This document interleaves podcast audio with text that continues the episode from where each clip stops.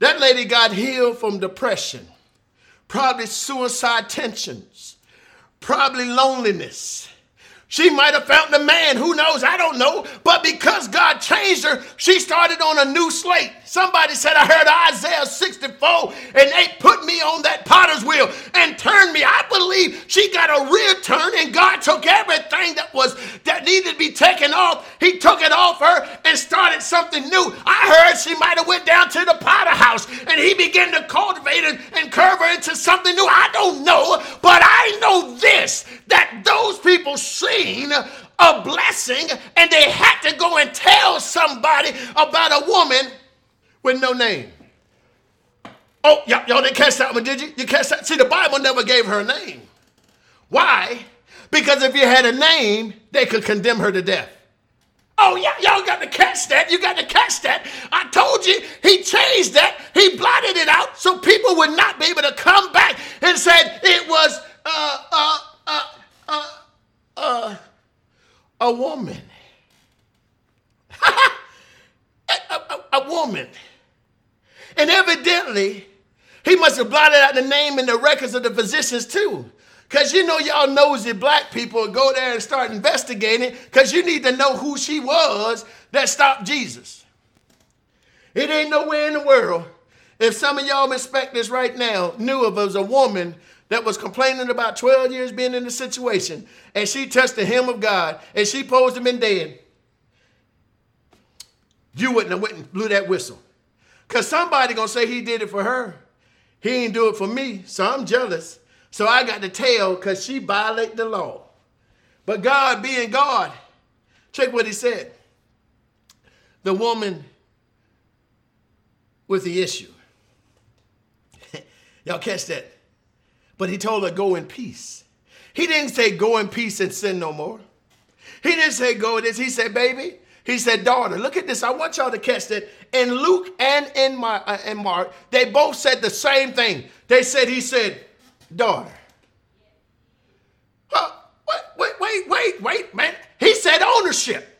She never walked with him. She wasn't part of the 12 disciples. But what he said, daughter, thy faith made thee whole. Not you touched me, you ran by me, you got in the congregation, the residue blessing. Nope, he said, your faith.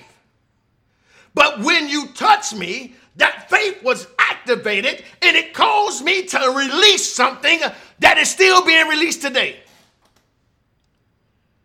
Ooh, somebody caught that one. Somebody gonna run with that one. Because what was released then is still released now. Y'all said it ain't so. Let me just back up a little bit. When you get to John 20, they talked about the, the disciples were up in the upper room, and Jesus came through and he on them. He breathed on them and they received the Holy Ghost. But old Thomas wasn't in the house. But Thomas, he said, Thomas, reach thy hither in and oh God help us, reach there in there and get what you didn't get. Because I need you to be like the issue of blood, lady, because there was some reason that you wasn't here when I dispersed it out to them. But because you wasn't here, go on and show me your love. Go in and show me how much you want me. Go in there and get what I got for you. Y'all ain't talking to me. Make it personal. Get up and personal with me. You want to see my hand? Put your hand in there. You want to see the cut? Get in there. Get whatever you need, baby, because I'm here giving out blessings. And the one thing they got, you gonna get it now. Get it. I like Thomas. Thomas said, listen, I don't want to hear nothing but what y'all got. I need to see it for myself. Anybody ever been to that place where I don't want to hear about how y'all got blessed? I need to see him do it for me. And when God do it for you, you can go on and shout. You can go on and rejoice because nobody can tell you about what God did for you, but how you and God received that connection. You and God received that relationship. Somebody say, You wasn't there when I got baptized. You wasn't there when I got filled with the Holy Ghost, but you all that got it know what I'm talking about. It's a feeling that you want to keep forever. Oh God. Can I can I add one more nugget? I'm getting off this line. Y'all don't want me to preach no more. I'm getting off. I'm getting off.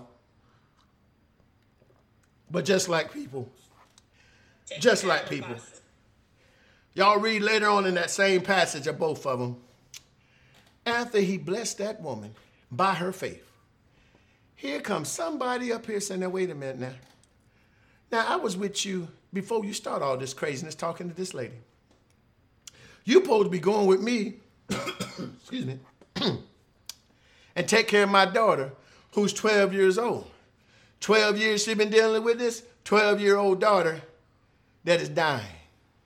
I came to you because I know they told me you were a healer.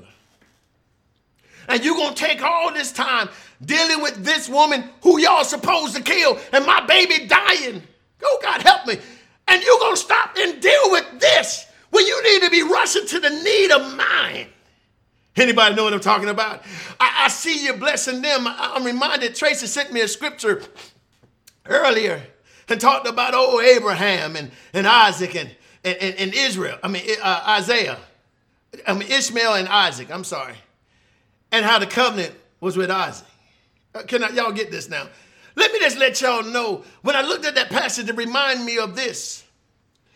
If God said he's going to bless you, you forever blessed.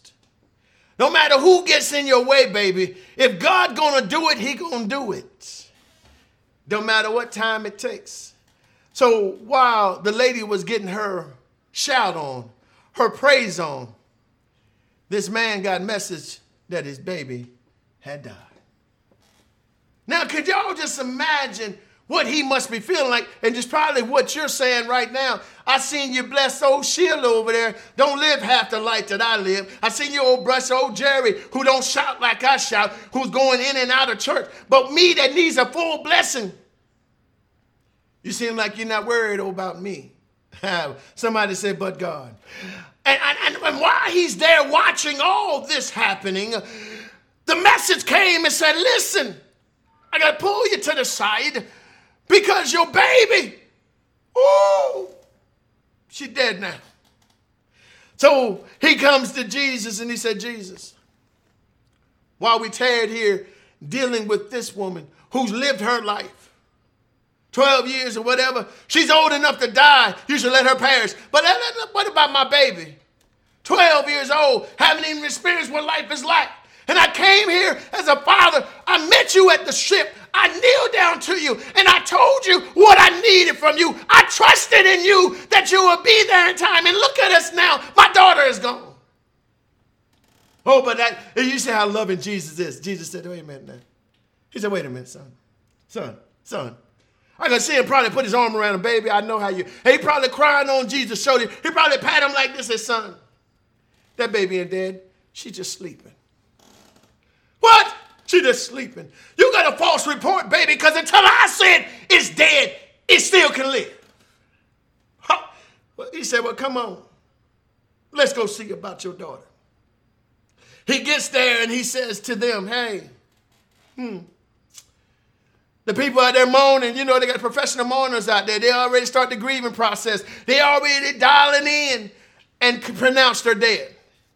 Many people have pronounced y'all dead, but I'm here to tell you there were times when you were just sleeping until God it's time for Him to use you. Somebody should have shouted right there. You've been going through a storm because God's about to use you, so He that put you to sleep, so you wouldn't mess yourself up. Y'all ain't catching this one. But when He get there, they up there laughing at him. He said, "Hey, that child's asleep." But they start laughing at him.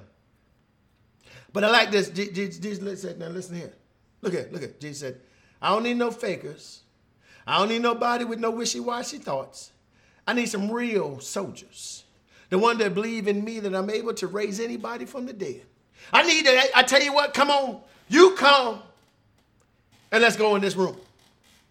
Y'all, y'all, y'all don't know. Y'all, y'all don't want to talk to me no more. He said, come on, come on. Let's go in this room. and there was weeping for the damsel. He said, the damsel's not dead, but sleepeth and they laughed at him. And I like it where they said that in verse 41, he took the damsel by hand and said to her, that that's where you see that he spoke prophetically. Oh, did y'all catch that? See, he spoke prophetically. If you look in, in, in Mark 5 and 41, he spoke prophetically. And they translate this and some Hebrew term to try to make it sound what he said. He might say Meshach be back in Abednego. He might have said blah, blah, blah, blah, blah, blah, blah. But evidently they couldn't understand it, so they put it down that he said something. And which was interpreted said, Damsel, ye, he said, Damsel, I say unto thee, arise. Get up. The Bible says in 32, and straightway the damsel arose and walked. For she was of the age of 12 years old, and they that was astonished with the great astonishment. And he charged them straightly that no man should know it, and command that something should be given her to eat. Wait, wait, wait, wait, wait, wait, wait. So, what do you get from this? The lady with the issue of blood had to put the faith at work, and she got her blessing. But he had to see God do it for himself. Y'all catch this? See, sometimes I don't have the faith as great as others, but I just got enough to believe that he's able to do it. And I got to see it for myself. And I could hear him as Jesus was at the tomb of Lazarus. He said, Father, you hear me always. But do this for those that are looking on, that they can be glorified through the Son, but to the Father. In other words, you all, I want you to understand that God is doing a great work in you. Some of y'all have got to a place where your faith is starting to move mountains. And some of y'all are sitting still and watch God move so that you can have that new restored faith. Whatever place you're in, I just want to let you know there's a blessing with your name on it. So I ask you again, what are you going to do when Jesus come by?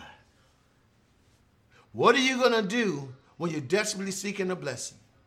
What are you going to do when God reaches hand out to you? What are you going to do when you know there's no more to do but trust God? Are you going to trust him or are you going to keep looking for man? You ponder on that for a second as we get prepared for the discipleship part of it. I want to thank you all for taking the time to hear me share this with you. And I pray that you got blessed from it. I pray that there's something that was said or done that will move you and to help you to see things through a different light. Amen. Amen.